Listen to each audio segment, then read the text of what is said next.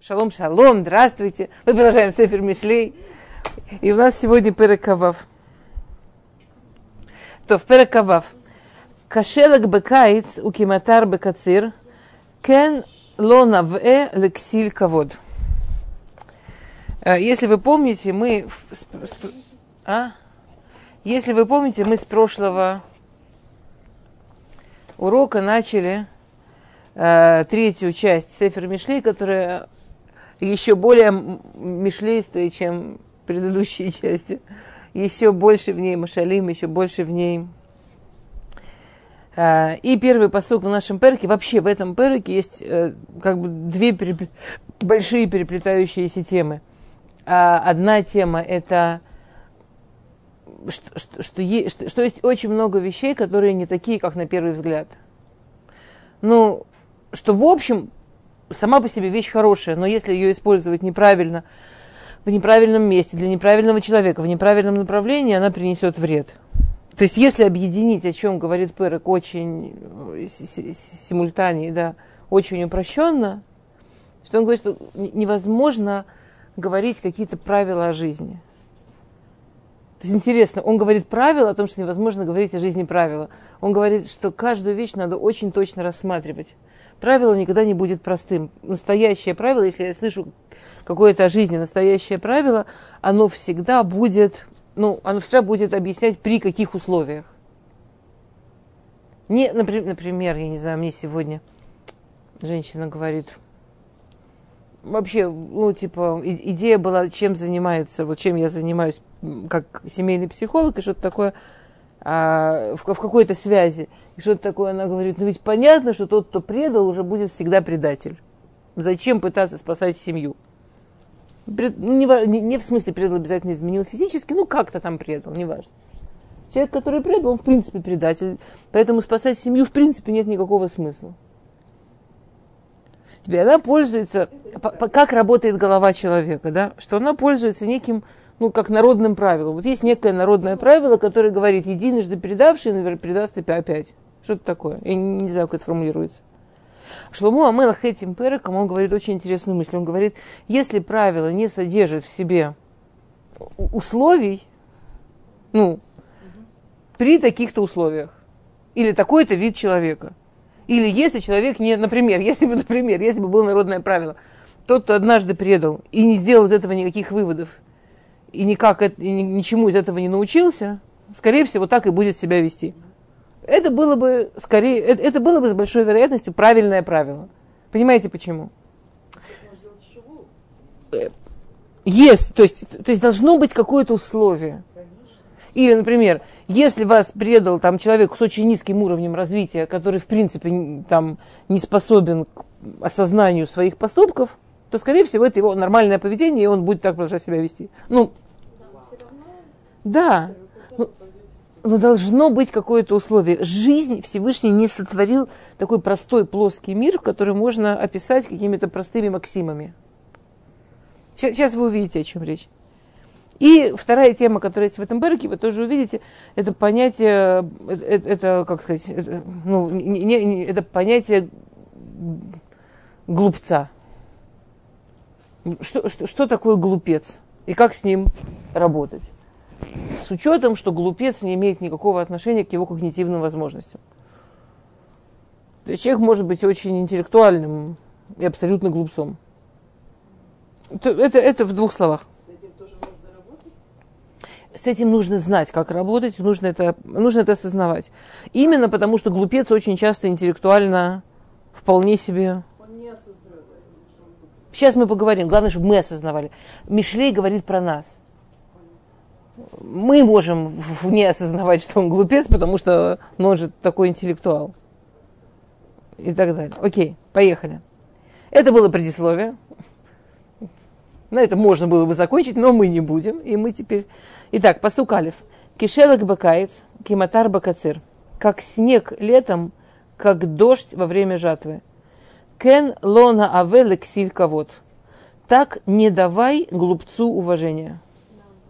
А? Что? Э, э,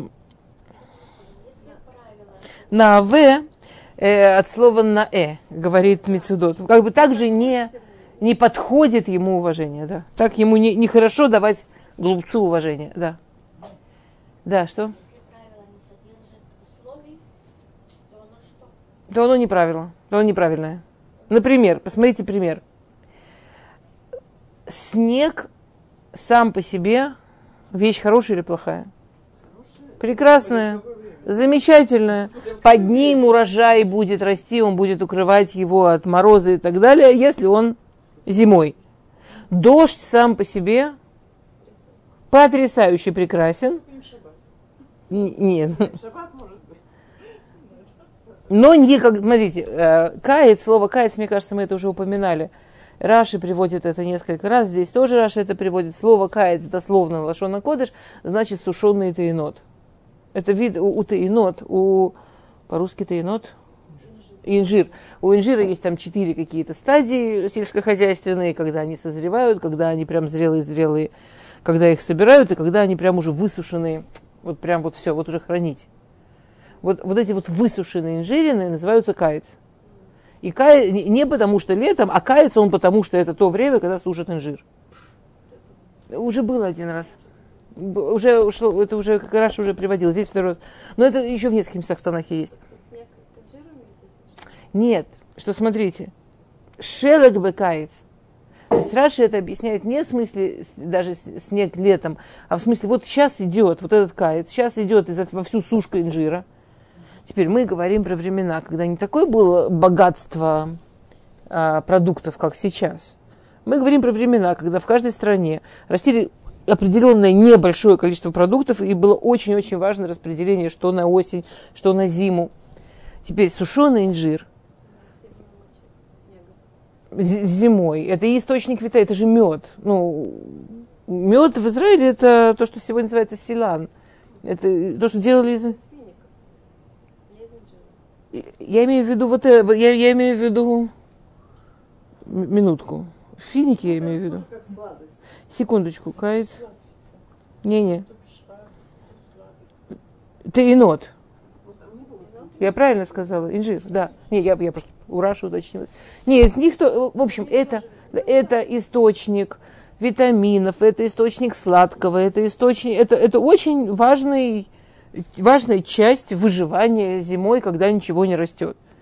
И вот этот вот период летом, когда их сушили, это прям был очень важный, важный момент. Что случится, если выпадет снег? То это все будет погублено. И вместо снега, который, по идее, должен сохранять урожай, чтобы было что есть, он, снег вдруг оказывается тем, что уничтожает урожай. Да?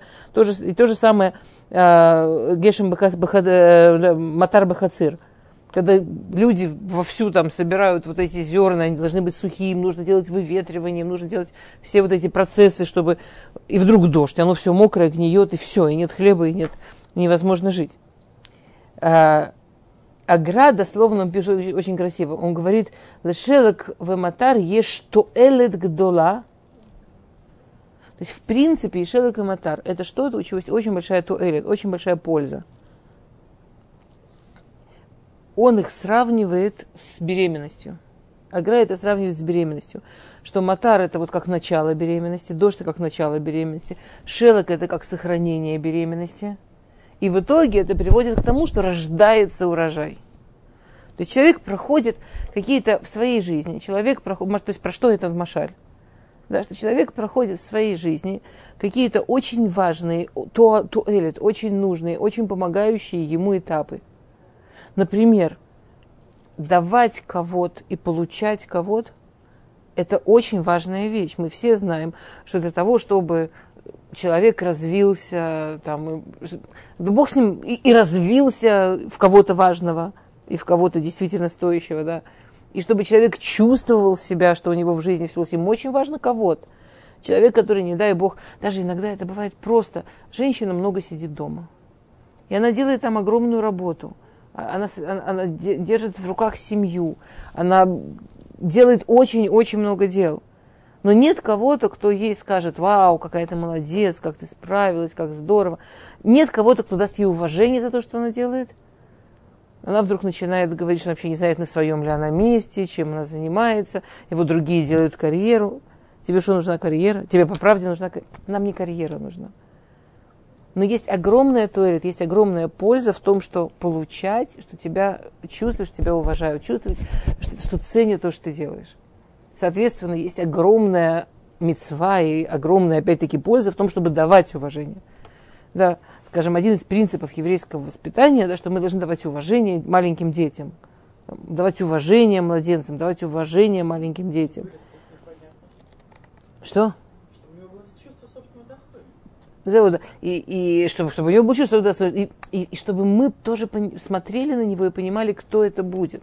Что мы растим будущее, что мы растим будущего великого человека. Что это мы не просто растим эту там э, сопливую девочку, которая еще ходить не умеет, а мы растим будущего без ратыша Макерет Байт, будущую маму в Израиле, будущее продолжение народа, буд, ну, того, кто будет вообще держать следующее поколение. Мы не просто растим хулиганистого мальчика, мы растим будущего безрадошим Талмит Хахама. То есть мы должны действительно видеть в этих, даже в детях, что-то достойное уважения.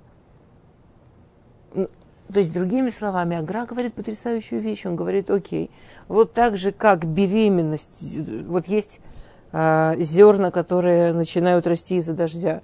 Есть снег, который эту беременность укрывает. Но есть энергия, из-за которой вообще вот этот ребенок развивается. И эта энергия – это кого-то. Обратите внимание, насколько во, вот в любой культуре беременная женщина все-таки обычно пользуется трепетным отношением.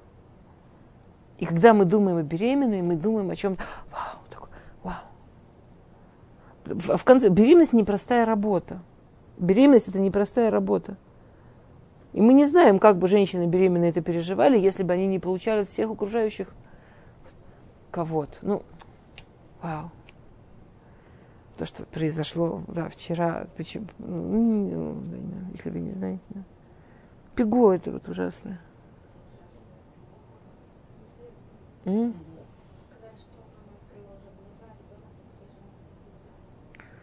Арабы напали на машину и вытащили, и расстреливали, и, и видели, что женщина, и видели, что женщина беременна, и стреляли в нее.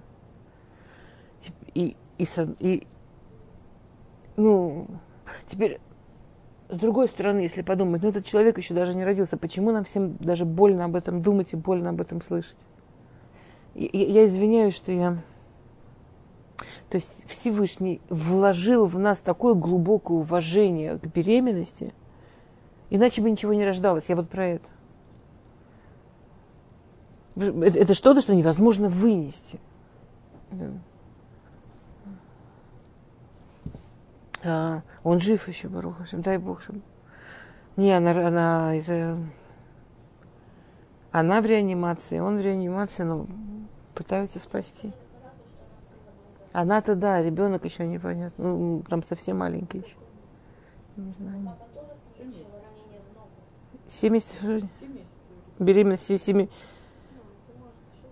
Да, но он, он же раны стреляли, они в нее прямо стреляли. Ну, это такое зверство. Ну, это что-то не, не, вот есть вещи непереносимые. Теперь вдруг приходит Мишлей, прошу прощения, что я... То есть то, что я хотела сказать только, что Агра, Агра говорит, получается, что вот это вот уважение, это то, на чем держится беременность и возможность рождения. Понимаете? Что есть какие-то вещи с огромной то элит. Вдруг приходит Мишлей и говорит, но не всегда. И даже это не всегда. И даже дождь, и даже снег, и даже уважение не всегда.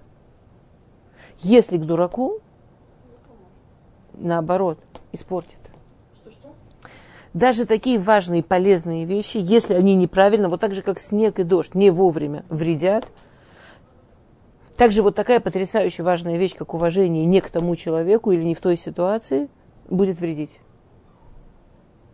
И это очень важно, особенно сегодня. Мне кажется, этот посук особенно сегодня очень важный, потому что мы живем в каком-то в мире, когда ну, у нас все время там и педагогика, и всякие теории выдвигают какую-то теорию, и мы за нее хватаемся и пытаемся с ней уже идти вот до конца.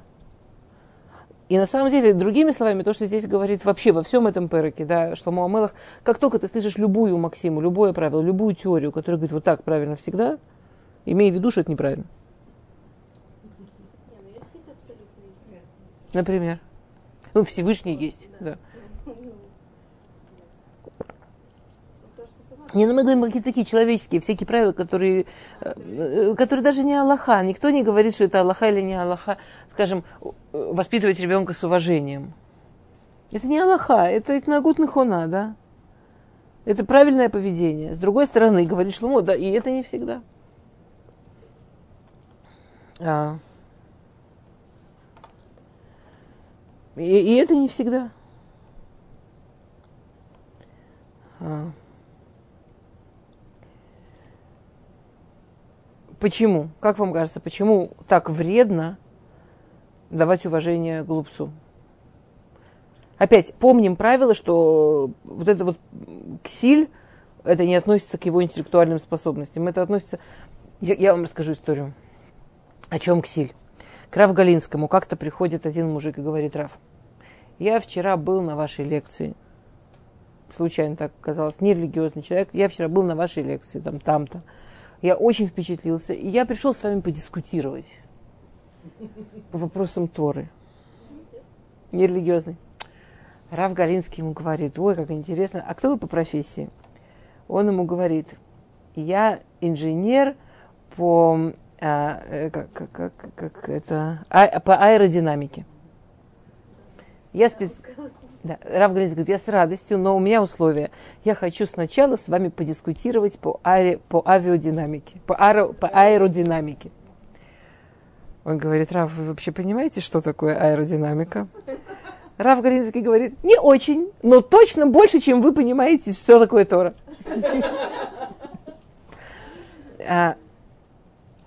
Ксиль – это человек, который не дает себе труд задуматься. Ксиль, вот этот вот глупец по Шломо, по Торе, это человек, который не дает себе труд задуматься. То есть, может быть, он бы и мог, если бы задумался. Ксиль – это тот человек, который, услышав начало чего-то, говорит, а, я знаю, знаю, знаю, а я уже понял. Там, знаете, люди, которые, да, услышав э, название теории, уже уверены, что они точно понимают, в чем состоит теория. Знаете, вот эти? Люди, которые только услышав какую-то тему или маленький кусочек объяснения, точно знают, что они точно знают, что там будет в конце. Эм, к нам как-то в гости пришел э, очень такой мальчик, он учился на международных отношениях в Хайском университете. И, и он очень там козырял какими-то теориями. А я в какой-то момент поняла, что он козырять умеет, а что такое теория не знает. И, и он говорит, ну вот как, например, говорится в теории Маджи Максеров. Вы слышали о теории Маджи Максеров? Маджи Максеров. Это было много-много лет назад. И тогда только появились миджи-миксеры. Только-только. А мне мама подарила миджи-миксер. Я ему... Мне было 23, я была такая. Я ему говорю, что там маджи-максеры? Вот я знаю про теорию миджи-миксеров. А это была очень новая вещь, только женщина. Он говорит, да, это как-то связано с теорией маджи максеров. Я говорю, да прямо из нее вытекает. Он говорит, вы знаете, а вот я не помню. Ах, я что-то вспоминаю, что-то вспоминаю. Я говорю, и мы с ним минут 10 обсуждали теорию миджи-миксеров. Потом я ему сказала, что, у меня, я, что мы с ним можем сделать лабораторное занятие по миджи-миксерам, которые напрямую вызываются из маджи-максеров. Ну, он как бы гений. Он как бы приехал в Израиль, очень быстро, буквально там чуть ли не через год поступил на дипломатические отношения в Хайфске.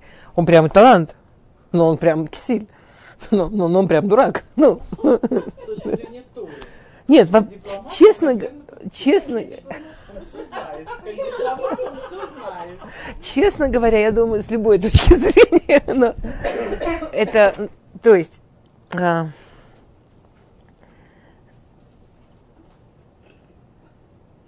ксиль, что случится, если покрыть э, снегом эти тейнот? Что случится, если дождь намочит урожай? Если мы возвращаемся к Машалю с беременностью, получится выкидыш. Что получится, если вот этого, возможно, интеллектуального человека позволить ему думать, что его недодуманные, непродуманные, непереваренные сведения чего-то стоят? Получится интеллектуальный выкидыш.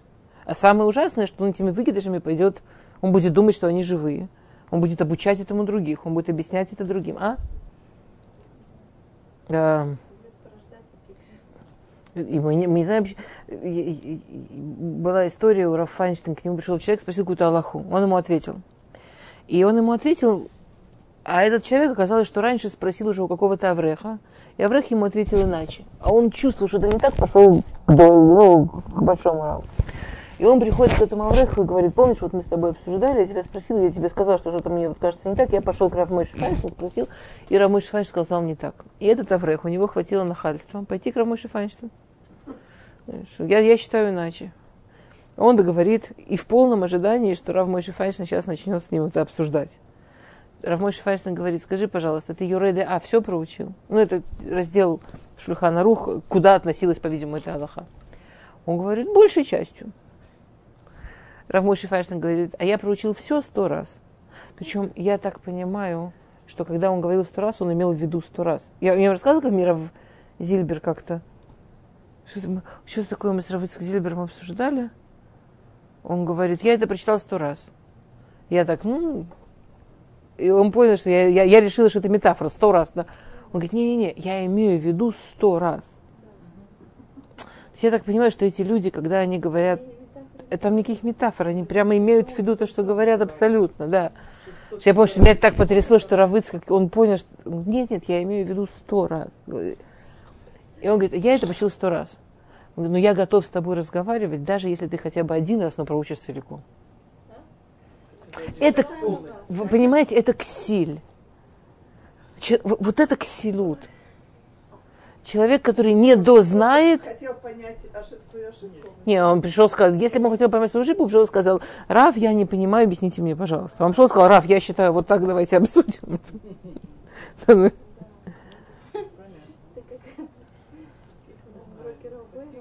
Что?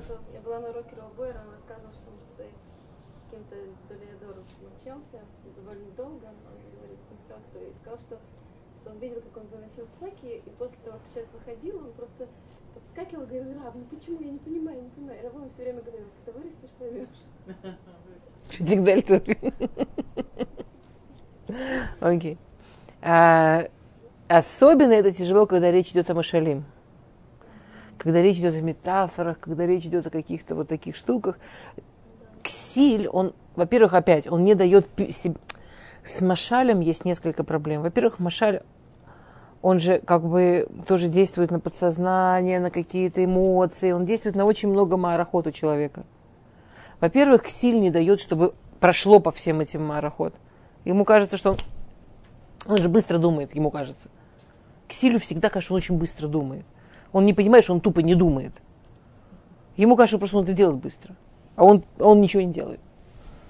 Он не дает, чтобы это все прошло вот по всему этому, с одной стороны. С другой стороны, вот в понимании Машаля есть какой-то кайф такой, да? А, красивенько. Как загадка. Как загадка, ага. И Ксиль может взять это вообще в любые стороны и начать давать свои отгадки, свои объяснения. И это очень, ну, это опасно и неправильно, и очень и опять-таки грозит выкидышем. То, ладно, разгоняемся. Ну вот, например, сто...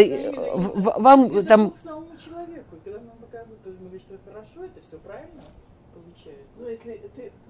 Мы видим этого, и мы ему оказываем еще и кого то он понимает, что так и надо. Он в этом застрянет. У него не будет никаких шансов вообще туда выпутаться. Он там и застрянет. Все. Вот так. То есть у него нет что это, это, будет, это будет как, как дождь во время сева, там все сгниет. Там вместо человека, из которого могло бы что-то получиться, получится дурак, который застрял в этом и вот так вот всю жизнь. Помните э, Тевье Молочник? Ушел Амалейхам. Есть чудесное совершенно такое Тевье Молочник. Совершенно замечательно, очень смешно. Там этот Тевье Молочник, он постоянно говорит цитатами. Откуда? Из, из, из себя. Как сказано, а потом что-нибудь, что он сейчас придумал. Или как сказано у, на, у нас, в, у наших мудрецов, и потом какое-нибудь одно слово, а потом чего-нибудь, что он сейчас быстро допридумал. То есть человек когда-то там чего-то там несколько раз в юности цитировал. Ему говорили вау-вау, хотя он не понимал ни что он цитировал, ни к чему он цитировал. Ему так понравилось, но не учиться же. И он понял, как все прекрасно. Может самому тут же причпокивать цитаты и, и самому их даже придумывать. ну, как бы там даже Шалом Алейхам, который не был самый религиозный и самый образованный человек, даже его это ужасно смешит, что такие люди есть. Но, но как бы он, с другой стороны, показывает, каким траги, какой трагедии он пришел. Ну, как, как он мог воспитать детей? А как он, а что, чему он мог воспитать? Когда у него в голове сплошные цитаты. Окей. Окей. Давайте по бет разгоняемся. Кицепор лануд, кедрор лауф, кен клалат хинам. Лотово. Как птица лануд, перелет, пере, пере, как перелетная птица, как дрор, другой вид птицы, которая полетает, полетает. А китер. Как вы знаете, птицы делятся на тех, кто живут у нас все время, и тех, кто иногда от нас улетает в другие страны. Ну, там они думают, что это они от них улетают в другие страны зимовать, а мы знаем, что это от нас они улетают летовать. Ну, неважно. В общем, есть перелетные птицы, которые там куда-то улетают, потом возвращаются. И есть птицы, которые ну, просто вылетела, полетела, вернулась, она вот тут всегда. Да? Вот, значит, есть, другими словами, обратили внимание, есть два вида птиц. Так же, какой бы эти виды птиц, так проклятие хинам лотово. А, проклятие просто так, а, лотово. Теперь лотово написано ло в смысле нет, читается ло в смысле ему.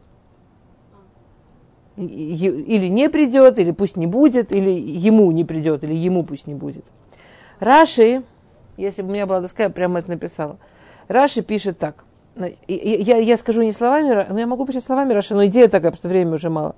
Раши пишет так. Значит, вот этот цепор, он улетает и после не, не, не дудим, да, и он бедный там скитается неизвестно где, пока не возвращается домой к нам. Ну, мы так думаем. Ну, они там думают не так, неважно. И он, он после недудим, после того, что там переворачивается, возвращается на свое место. Эта птичка, она тут же возвращается, которая дрор. В любом случае проклятие, которым, не дай бог, человек проклинает, то есть Раша идет по, по, по ламедвав, ему. То есть раньше это посук объясняет так, что как птица, которая после там перелета, как птичка, которая тут у тебя никуда не отлетела, отлетела и вернулась, так любое проклятие к тебе придет. Если ты этого не чувствуешь, так это был цепор. Если ты чувствуешь, так это был дрор. То есть Раша говорит так, любое проклятие, которое выходит изо рта человека, первый, по кому оно ударяет, по нему самому единственный, по кому он ударяет с гарантией, по нему самому. Да, у нас есть ужасная история в Малахималев, да, когда Давид считал, что он там после этой истории должен проклясть, и он там проклял пять проклятий.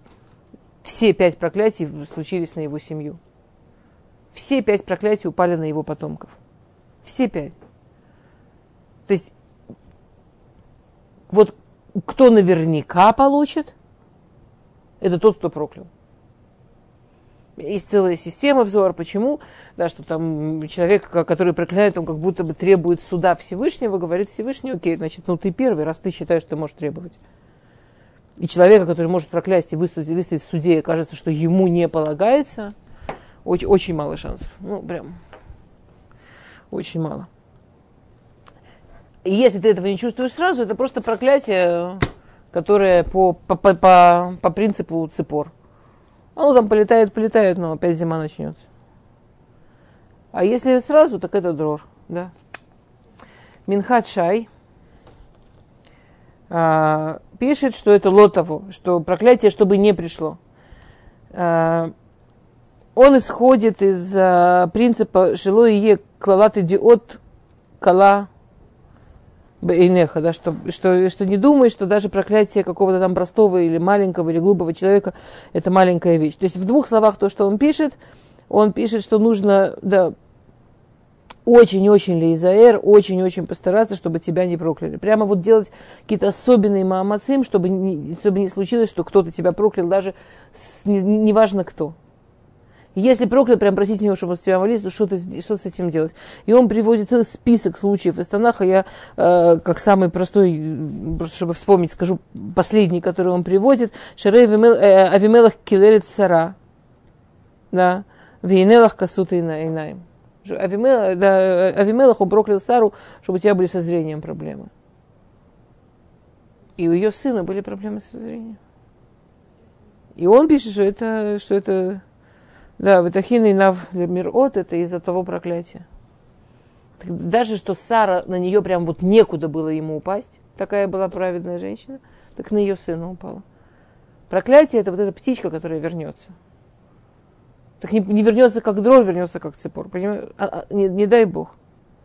То есть очень-очень лейзаэр, неважно кто, прям боятся проклятий, если можно попросить этого человека, чтобы взял назад, благословил до такой степени, что есть Аллаха, что если человек, э, ему нужно поехать для какого-то супер-друпер бизнеса в место, где люди вот плохо разговаривают, проклинают все время, не, не думая, да, а чтоб тебя.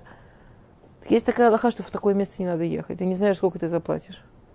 Какой бы тебе там ни был заработок, скорее всего, потеряешь намного больше. Если есть такие места, где люди вот так вот просто проклинают – лучше там не оказываться. Может быть, проигрыш намного больше. Лотово. Клад хинам лотово. Это, это, это, даже если это хинам, даже если ты не заслужил, ты ничего не сделал, просто они так говорят. И просто, я вам не рассказывала, у меня была жуткая история с моей подружкой. Ну, э, девочка приехала из Москвы в Израиль. Я ее взяла на котель. Она только приехала, первый раз на котель. Я, то есть, э, я, если вы помните, как это было там в конце 80-х, начало 90-х, там сколько, 20 долларов можно было вывести. Ну, то есть, люди приезжали совсем без денег, без, вообще. И э, еще девочка, ну, там сколько нам было, по 19, по 18 нам было. И я взяла котелю, и она вставила меду, и она поставила сумку рядом с собой, рядом с ногой. И одна из э, нищих, которая там побирается у котеля, подошла а мы с ней обе стоим в Амиде. Взяла ее сумку. Причем мы это видим, мы на нее смотрим. Ну, мы в Амиде у Котеля, представляете. Достала кошелек. Из кошелька достала, тогда было 5 шекелей голда. Там была такая бумажная. И было нарисовано Голда Мир, называлась Голда.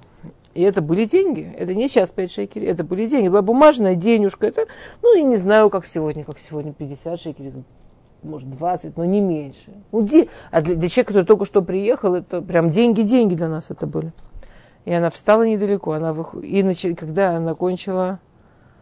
Э... А нет, нет, слегка не взяла деньги, извините, извините, она взяла сумку. Прошу прощения.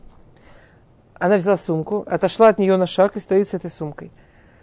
И мы кончили молиться, она к ней, мы кончили молиться, она начала кричать громко-громко. Чья сумка? Кто потерял сумку? Кто чья сумка? Кто потерял сумку? Она к ней подходит говорит, я, отдай. Она говорит, я тебе отдам, но ты мне должна за это дать голду. Вот, извините, я перепутала. А для нас это были огромные деньги. Я даже не уверена, что у нее были такие деньги, честно говоря. Для нас это были прям деньги. И она ей говорит, ну, что, что вдруг? Она говорит, я тебе что, дайте мне голду. И она ей дала шекель. И она кинула в нее этим шекель, начала ее проклинать. И она ее проклинала, чтобы ты замуж не вышла, чтобы ты одна осталась. И мы все вышли замуж, а она... В общем, ей было сильно... Это было, когда ей было 18. Ей было сильно за 30. Она, мы, она кому-то пошла к Раву. И, и, и что-то они говорили, с Равом говорили. Рав ее просил вспомнить то-то, то-то. В конце концов, или тебя проклинали вот этим. И она вспомнила эту историю. Она говорит, ну вообще, ну это было, вот нас забрала, украла у меня эту... И Рафи говорит, иди кот или ищи ее, попроси, чтобы она тебе помолилась. Она мне это рассказала, потому что мы там вместе были в первую историю. И, и было, Баруха Шем, она ее нашла, запомнила ее вообще.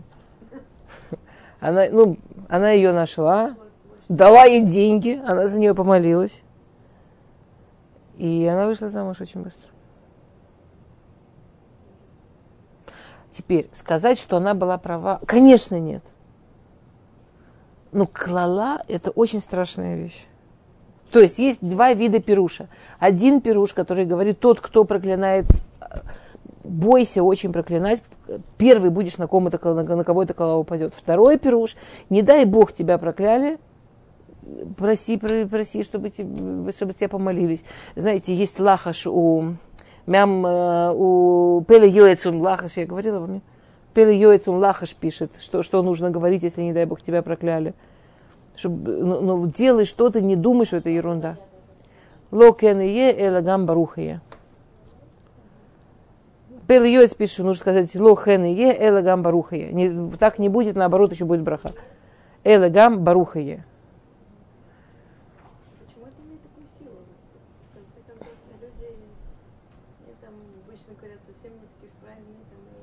Почему это вот то, что альти клад гидиот калабейнеха, бедиюк.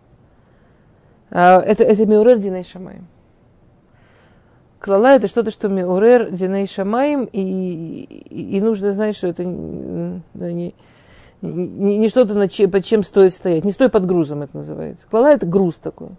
И ладно, только чтобы закончить тему в двух словах, самые страшные клоты материнские, не дай бог, да, поэтому все, у кого есть дети, внуки и так далее, должны прямо очень следить за своим языком, прямо научить себя, выдрессировать себя, чтобы никогда даже не, не- не вылетало изо рта. А? это обычно и говорят, чтобы ты был здоров.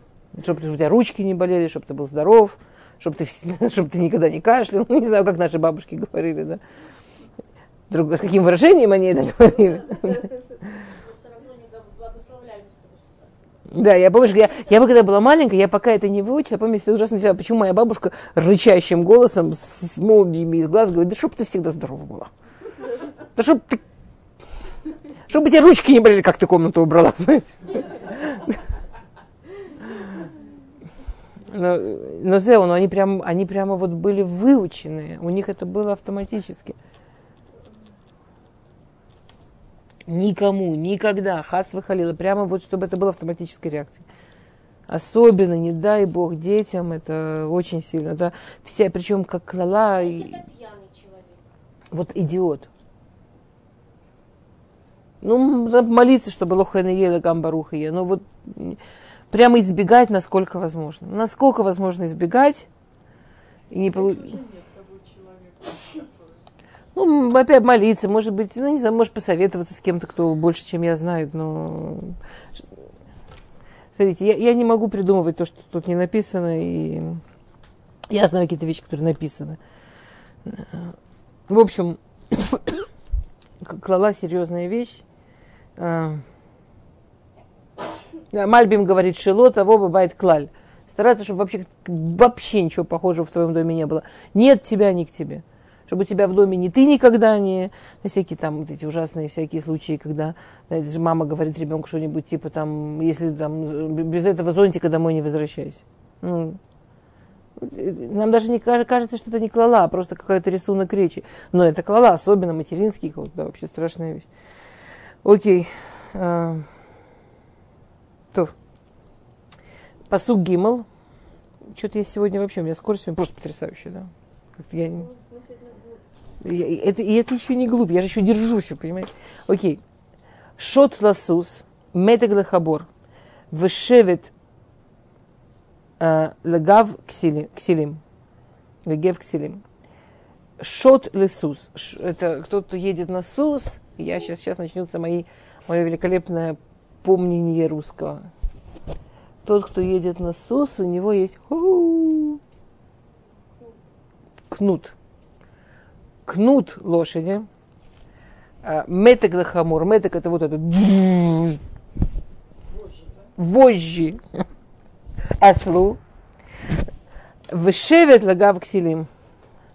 И легев ксилим. А, и, уже, и палка, которую, которой бьют этого самого нашего ксиля, этого самого глупца. А. Гев имеется в виду гуф. Ну, вот прям по, по- его по, по телу бить. А, то есть, ну, простое значение какое получается? В общем, грубо говоря, да, можно, можно прочитать, да, что можно сказать, что ксили сравнивают с животными. Что этих надо погонять, его надо погонять. Причем этих просто погонять, а его прям бить. И, и, и тут как бы, в общем, Пируш, он... прям- А? Что? Мальбим говорит так. Баалей хаим шеэн лаем сехель. Црихим шот. Шот мутаг шиниго, шиниго там. А, животные, у которых не соображают, им нужно, чтобы ими руководили. И он это не говорит в смысле дурак, он дурак, и фу, фу на него, он как животное. Он говорит другую вещь. Кен ксилим. И холь, то есть он говорит так, что мо- мо- мо- мож- может, что, что может быть, он же может быть очень умным, в смысле сехера. Но у него есть какие-то очень сильные таавот. И эти таавоты им управляют. То есть не он управляет собой. У него есть какие-то страсти, у него есть какие-то желания, у него есть какие-то там прикольно, хочется. Есть такая замечательная теория, амбур- теория гамбургера в психологии. Чудная вещь. Значит, э, что все люди делятся на три вида, вот как гамбургеры. Гамбургеры, они есть такие, что э, очень вкусно и жутко не полезно. Есть очень полезно, жутко невкусно. Ну, скажем, такой, такой маслянистый, такой гамбургер весь, да, такой, он вкусный, не полезный. Белый хлеб, жирное мясо, знаете. Есть гамбургер тивони, э, как цимхуни, как это? Вегетарианцы. Вегетарианский. Полезный, несъедобный. Ну, сегодня, на самом деле, уже все поменялось. Сегодня, мне кажется, они уже умеют вкусно их делать. И есть вот этот вот современный, скажем, или какой-нибудь такой с, полез, полезным мясом и с правильным хлебом, например. То есть можно себе представить вполне гамбургер, который будет и вкусный, и полезный. То есть э, люди очень грубо делятся на людей, которые... Вот что значит э, вкусно, не полезно? У него есть страсти, у него есть желание, ему чего-то хочется. И ему плевать на завтра, и плевать на полезное, и плевать, к чему это приведет. Ему хочется здесь сейчас. Он не думает дальше. А есть э, человек, который готов страдать сегодня. Да, сегодня его тяжелое, сегодня ему не нравится, но вот там, а зато летом в отпуск. Или, а зато в будущем мире все будет хорошо. Ну, что-то такое, да. И то, что Ядут, в принципе, от нас хочет, исходя из того, что Всевышний добро, и его природа делает добро, чтобы жизнь была и вкусная, и полезная. Да, что, чтобы делать мецвод и получать от них удовольствие. Это, ладно, м- маленький ворд в честь ушедшей Хануки. Почему мы едим в Хануке, суфгани, в Хануку суфганиот? Ну, почему едим в Хануку суфганиот? Суфганиот, почему по-простому, почему едим суфганиот? Потому что масло. Вопрос, почему мы не едим масло?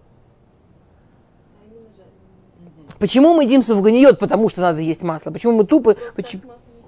Поч- О, потому что просто так масло невкусно. Понимаете? Потому что Всевышний хочет, чтобы то, что мы делаем, какие- что митцвот, которые мы делаем, нам были вкусны. И все. А уже дальше с голод- На самом деле, вот это единственная причина, почему мы едим суфганию. Потому что то, что мы делаем по воле Всевышнего, нам должно быть вкусно. Окей. Э, Теперь возвращаемся к первому. Вот этот вот первый, который он хочет, чтобы ему было вкусно, ему плевать, насколько это не полезно. Понятно, что он в опасности.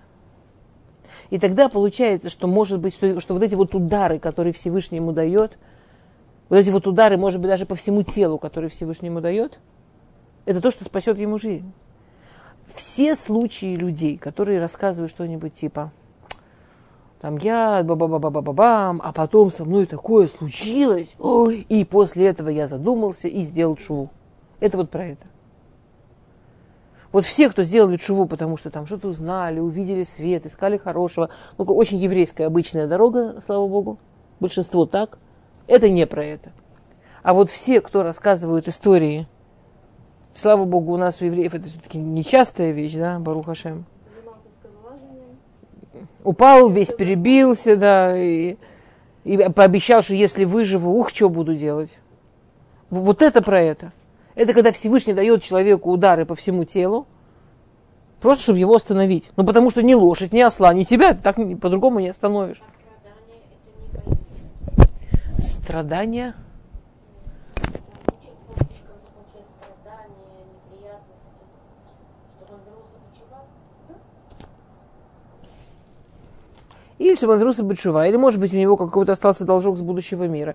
Или, э, кто это был, по-моему, Раф Долинский был, Раф Галинский был, что, если, по-моему, Раф Галинский сказал, что к нему пришел человек, там рассказывал, какие у него страдания, все, какие у него трудности, как ему тяжело.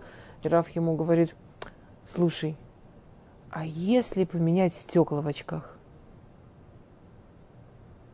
Ну, то есть, если бы этот человек на самом деле разложил свою жизнь на много-много-много составляющих, очень веро... с большой вероятностью страдания, конечно, они объективные, и они бы были. Но они бы были там одна десятая, одна сотая, ну не знаю, у кого как.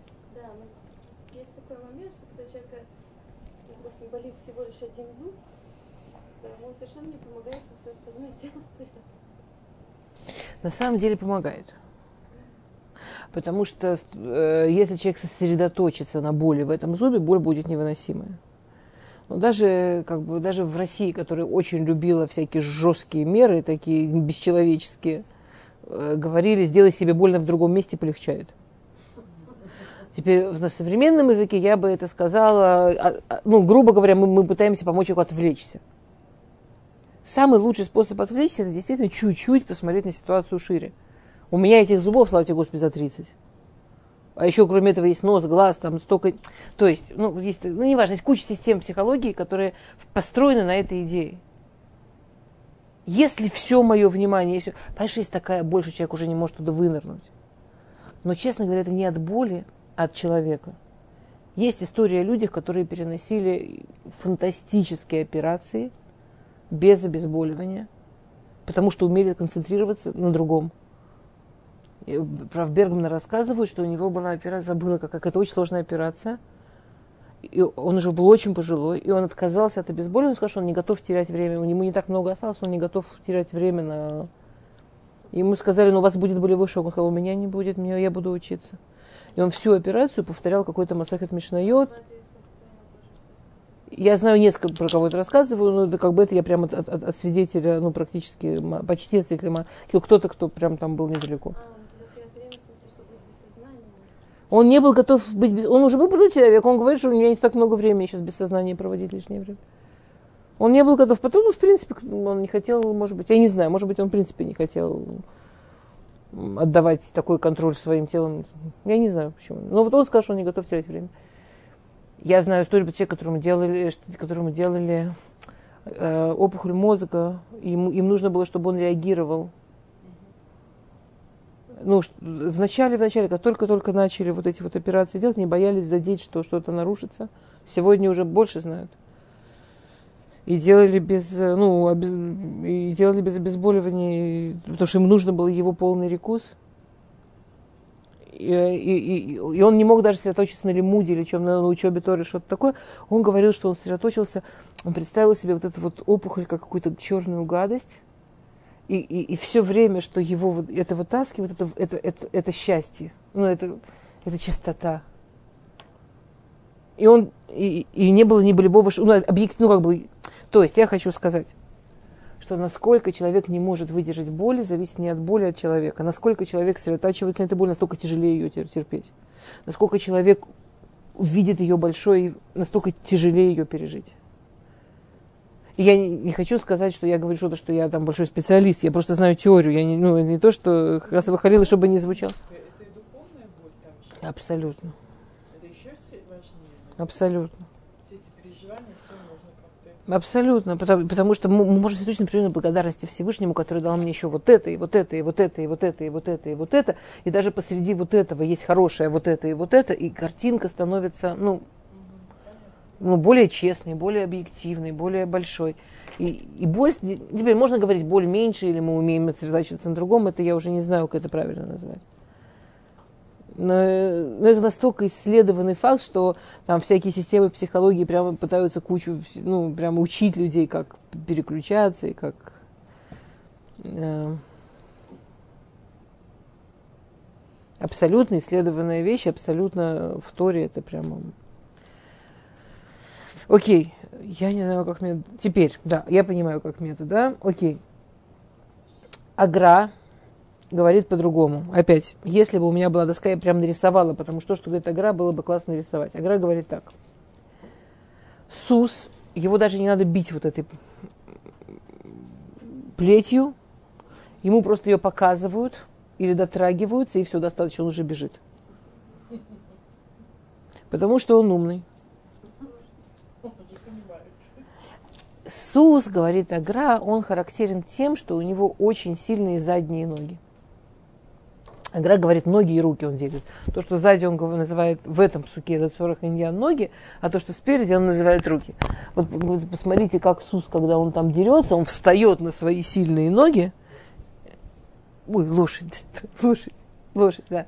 И там бьет руками, которые более слабые у него. Э, говорит Агра, что Сус, а он символизирует э, э, рогла, лошадь, которая, значит, эти вот ноги, да, это символизирует медот туво, это символизирует хорошее качество. А его эти сильные ноги символизируют, что человек, у которого хорошие качества, у него есть огромная возможность бежать высоко, бежать далеко, бежать в какие-то, ну, в какие-то, каким-то большим достижениям. И ему не надо, чтобы его били. Он видит цель. Он бежит к цели. Ему не надо, чтобы его били. Даже если у того, кто его ведет, это вот есть, его не бьют, это больше ему показывают цель. Это больше как указка. Есть другой, это, это один тип людей. Это праведники. Есть другой тип людей, называется хамор. Хамор, он символизирует עם הארץ, да. Ему намеки не помогают, ему нужно, чтобы его прямо вели. Ну, его как бы его рулят вот этими מושכות, да. Его прямо вот этими, его этим прямо рулят. Да, вожжами. А его прямо вести надо. Теперь он характерен тем, что у него сильные руки. Вот если вы задумаетесь, как дерется хамор, он как раз опирается на свои вот эти вот сильные передние руки и дает удар более слабыми ногами, наоборот от лошади. Руки, они символизируют то, что мы несем, то, что мы делаем. То есть вот эти вот амея эти более простые люди, они, им дам нужно намного больше направления, намного больше указаний, намного больше, чтобы их вели за собой, но зато у них есть э, заслуга, они могут делать много мецвод, они могут делать много хорошего. И есть третий, то есть, грубо говоря, да, и есть третий, самый низший, если так можно сказать, вид людей, вот это называется ксиль, которые называются дураки. Опять, мы сказали, к сожалению, никакой корреляции с реальными интеллектуальными возможностями. Что э- этих людей, да, им показать палку не хватит, и руководство они не воспримут, их прямо приходится лупить Всевышнему, да это люди, которые не пользуются ни руками, ни ногами. То есть они не пользуются тем, что Всевышний им дал. Почему? Поэтому они называются ксиль, при том, что они умные, возможно. То есть человек, который не использует то, что Всевышний ему дал. Такой бор. Да?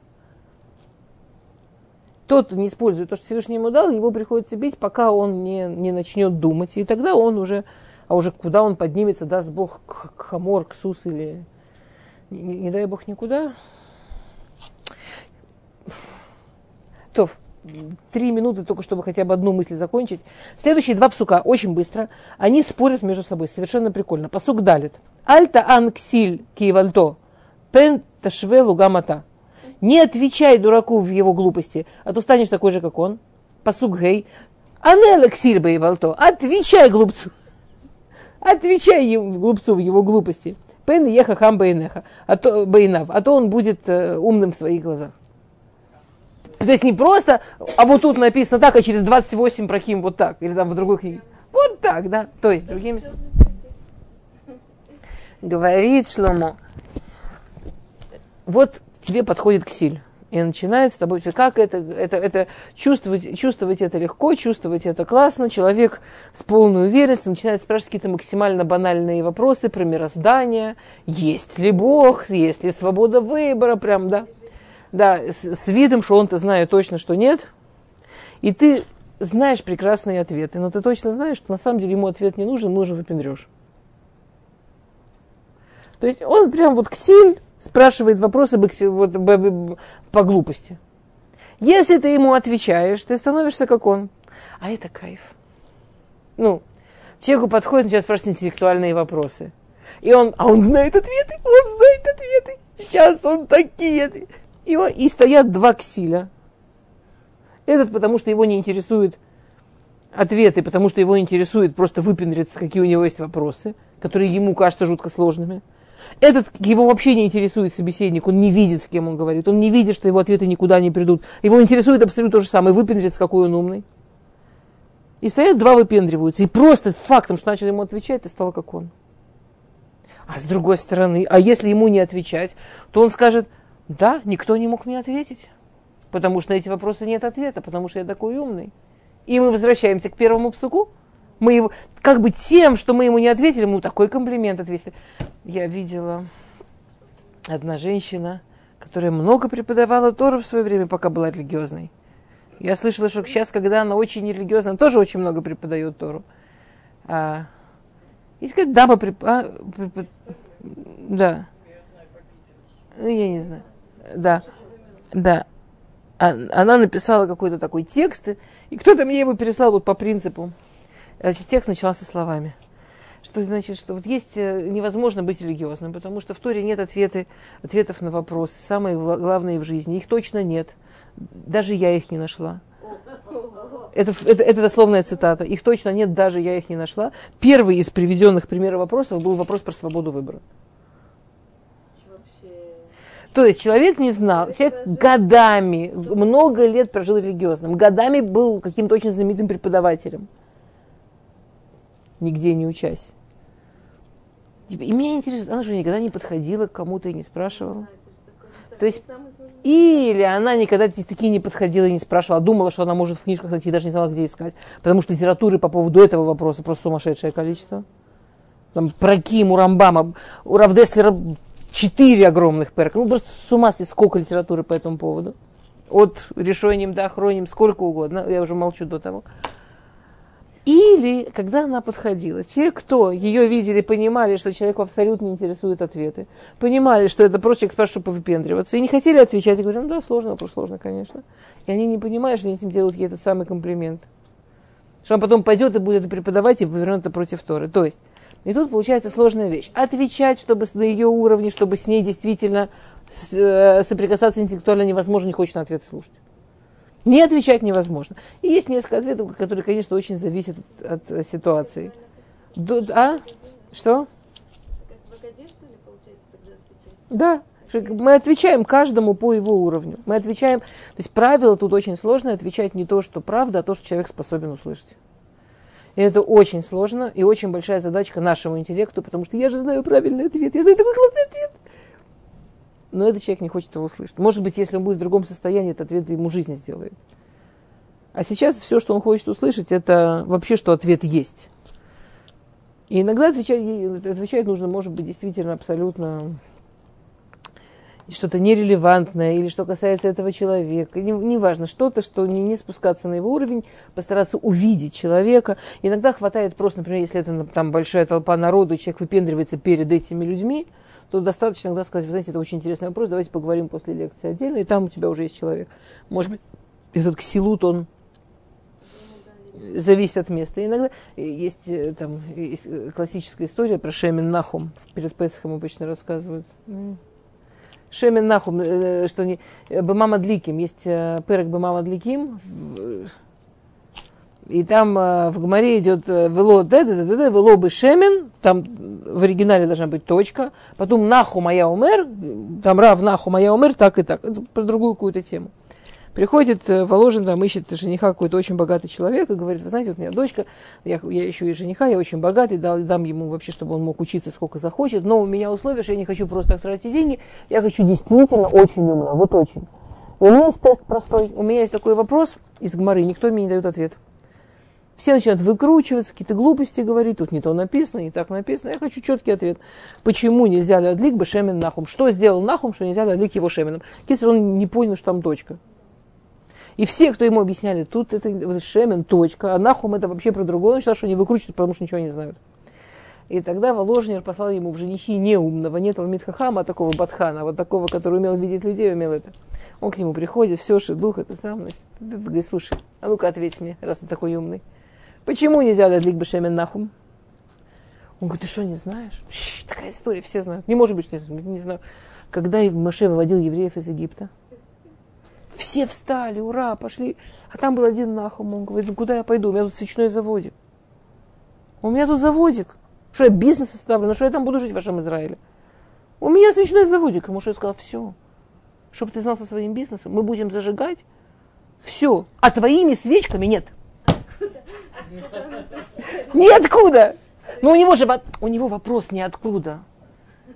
У него вопрос к человеку, который не только не умеет читать, но и не хочет понять, что он не умеет читать.